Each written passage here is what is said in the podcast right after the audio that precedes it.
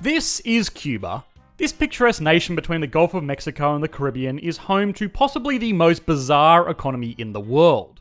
Its wild swings between a hardcore capitalist society to a workers' paradise and now an odd combination of both has meant that the country has probably not been able to live up to its full potential, which is quite disappointing. On paper, the country is in quite a good position. It has a very well-educated workforce, huge reserves of oil, and a climate that is extremely conducive to tourism and agriculture. But despite all of these advantages, Cuba is yet another example that goes to show that national prosperity relies on a lot more than just winning a natural resource lottery. Cuba and its citizens are poor, but they can't even do that normally. The average working citizen of Cuba earns about twenty-five US dollars per month, but yet the country still maintains a relatively high quality of life amongst the developing world. So what is going on here? Is Cuba really the ideal communist system that so many countries were trying to create in the last century? Or is it a country just desperately trying to make a flawed system work?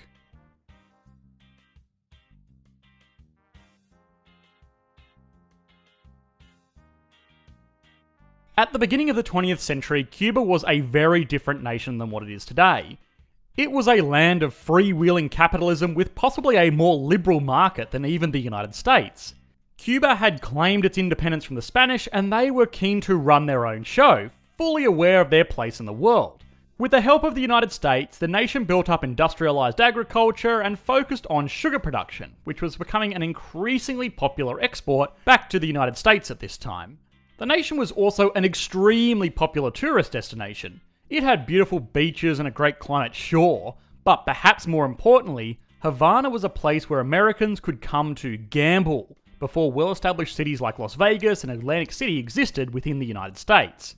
The country had a very liberal stance on gambling because of the tourist dollars it brought in, and the U S A kind of liked it as well because it allowed American companies to profit off an industry that was still heavily frowned upon at this time in the United States. But therein started some of the problems. Sure, the country was becoming wealthier and wealthier on paper, but very little of that was going to the hard-working Cuban citizen, and this wasn't just good old-fashioned run-of-the-mill inequality either. The big problem was that Americans owned everything. The reason that America contributed so heavily to Cuba's development by building all of this infrastructure was because it was America who would profit from it. American companies sold this idea to the Cuban government as a great way to develop infrastructure, which would in turn create fantastic jobs for the citizens of the country, which is a sales line that should probably sound pretty familiar to everybody today. But anyway, what this meant was that all of those hotels and casinos and horse tracks, they were American owned. American companies also owned almost all of the arable farmland and sugar refining factories. Over ninety percent of that sugar was exported back to American companies, to America, where the profits were retained by Americans. Sure, there were jobs produced, but they were not good and did not pay well. The problem got all that much worse when oil production started to take off in the region. Foreign companies like Texaco, B P and Shell swooped in, claiming oil fields and generating huge profits. Again, all for the hope that some of this money would start to make its way down to the people of Cuba, which it didn't.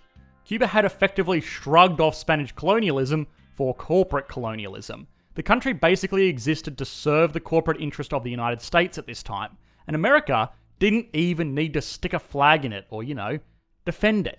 Pretty good deal for the Americans. But as with all good things, it did come to an end.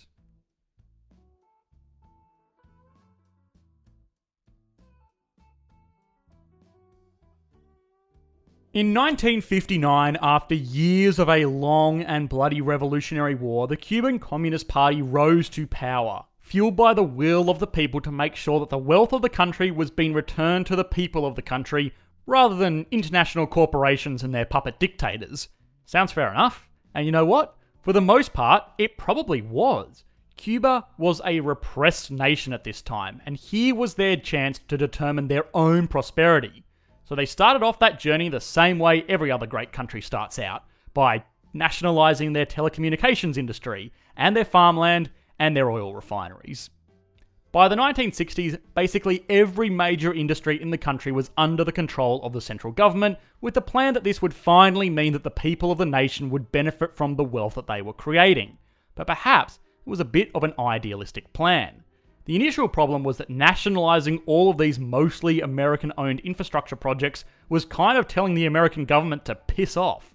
Which again, you know what, was probably entirely fair, but, but whether they liked it or not, Cuba was still almost solely reliant on trade with the United States. Either way, mere days after the nationalising efforts of the Cuban revolutionaries, President Eisenhower blocked all imports of sugar, effectively severing the international lifeline of the country. The U S A also saw this as an effective way to kind of suffocate the communist economy, theorising that if Cuba couldn't trade with the United States or U S allies, they might rethink the whole workers' paradise thing. Fortunately for Cuba, this whole communism business was pretty popular with the Soviet Union, and Cuba was a perfect ally for the Soviets to hold on to. You see, the U S S R had to deal with NATO countries like Turkey and Norway that were basically on their doorstep, while America was safe and secure on the other side of the world. Having a strong ally in Cuba, right there off the coast of Florida, was a great way to return that kind of pressure Moscow was facing at this time. So it didn't really make sense economically for the Soviet Union to trade with Cuba. They were just too far away, and for the most part they didn't really need anything that Cuba produced, but it did make sense for them geopolitically. So now Russia threw a lot of resources at making Cuba a successful little communist outpost. So Russia bought up Cuba's sugar, and in return they provided the country with refined petroleum and infrastructure and nuclear missiles and machinery. And oh, I guess one of those things is not like the other.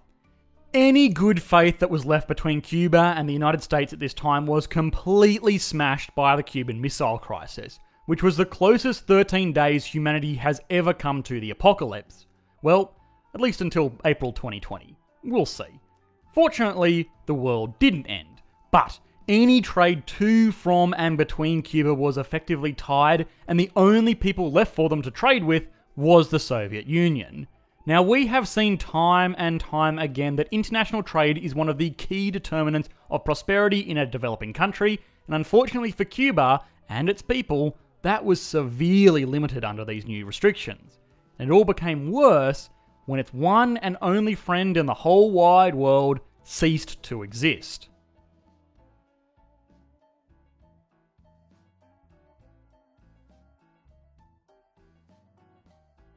In nineteen ninety-one, the U S S R disbanded, and Cuba lost its ally that it relied on so heavily to effectively prop up its struggling economy. In the period between nineteen eighty-nine and nineteen ninety-two, the G D P of Cuba dropped by over thirty-five percent.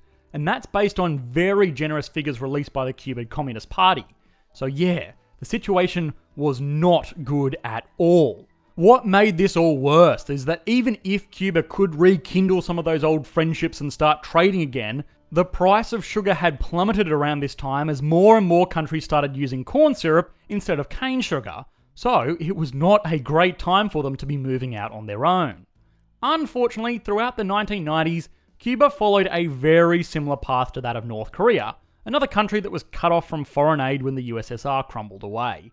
There was widespread unemployment and starvation, an increasingly strong military presence, and a reliance on debt to keep their head above water. But how they differed was the way that they reacted to this adversity. North Korea basically hunkered down and gave the big middle finger to the outside world, only occasionally popping out to beg for foreign aid. But Cuba kind of admitted defeat in a sense and tried to turn everything around. They opened themselves up to tourism, they started allowing foreign investment, they liberated people to start their own businesses, and perhaps most bizarrely of all, they legalized U S currency. This was almost a complete one eighty. Foreign investment was the thing that caused Cuba to effectively be an American colony just fifty years earlier. Private businesses with private profit was certainly not on the communist menu, and using the U S dollar to trade in Cuba was like a vegan expo using beef jerky as legal tender.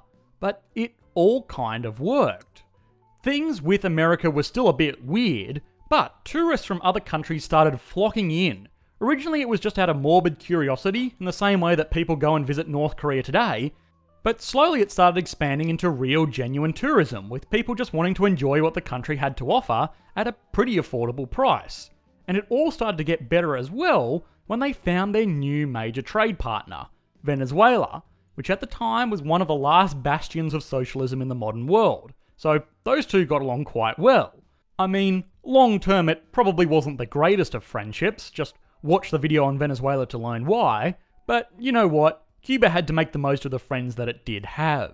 So yeah, during the special period, things weren't great by any means. There was still a lot of poverty and food was scarce, but things were improving, and potentially for the first time in the country's history, they were the masters of their own destiny. They weren't relying on Spain or the United States or the Soviet Union, they were their own agent to make their own fortunes. But as markets became liberalised, some of the problems started to leak back in.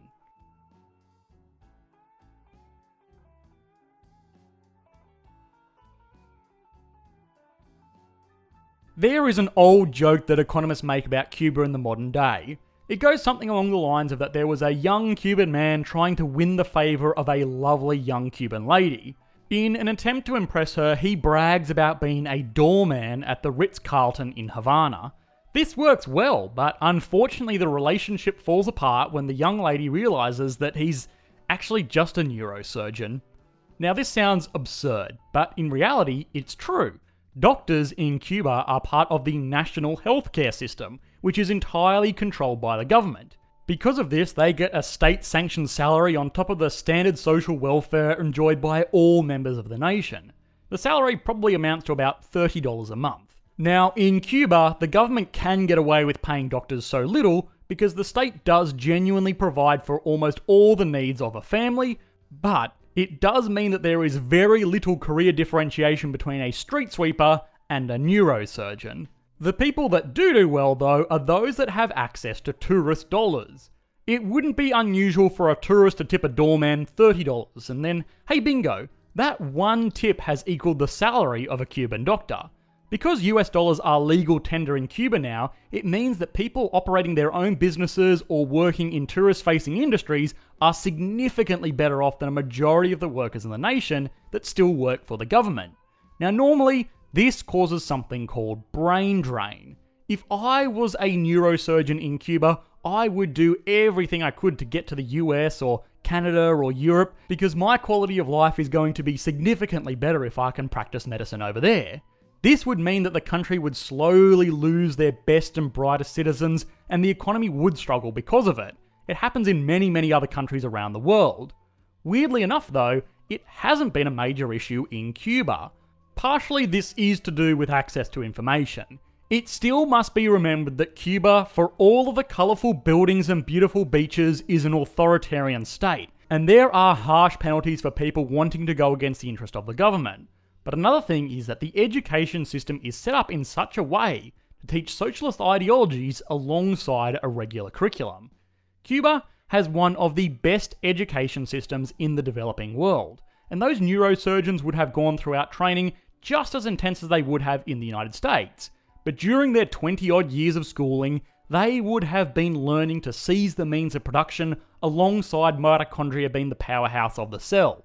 So it all just went to reinforce that the more educated you become, the more devout you became, which is of course morally questionable, but has meant that Cuba is holding on to the people that make the nation tick.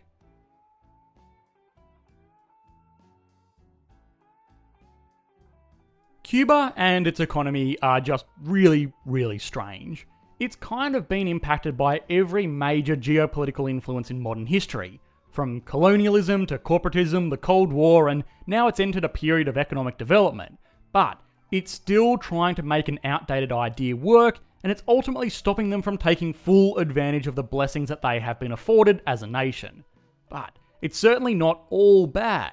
Despite all of this adversity, self-inflicted or otherwise, the nation has been able to maintain a quality of life for its citizens. But it may not be able to do much more than that into the future. What that future holds? Who knows? But the nation is getting richer, and fortunately, as people get richer, they get more aware of improvements that can be made to benefit themselves and their communities, and they have the means to enact on those improvements.